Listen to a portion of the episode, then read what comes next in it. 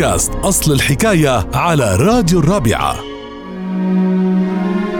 أصل الحكاية لليوم لمثل بينقال وقت اللي حدا بيظهر من عدة مشاكل بخير وسلامة وبيقولوا عنه مثل القطط بسبعة أرواح. بينضرب هالمثل بحالة الشخص اللي بيواجه العديد من المشكلات والنوائب والحوادث بحياته وبيخرج منها من غير أي ضرر أو أي خسائر.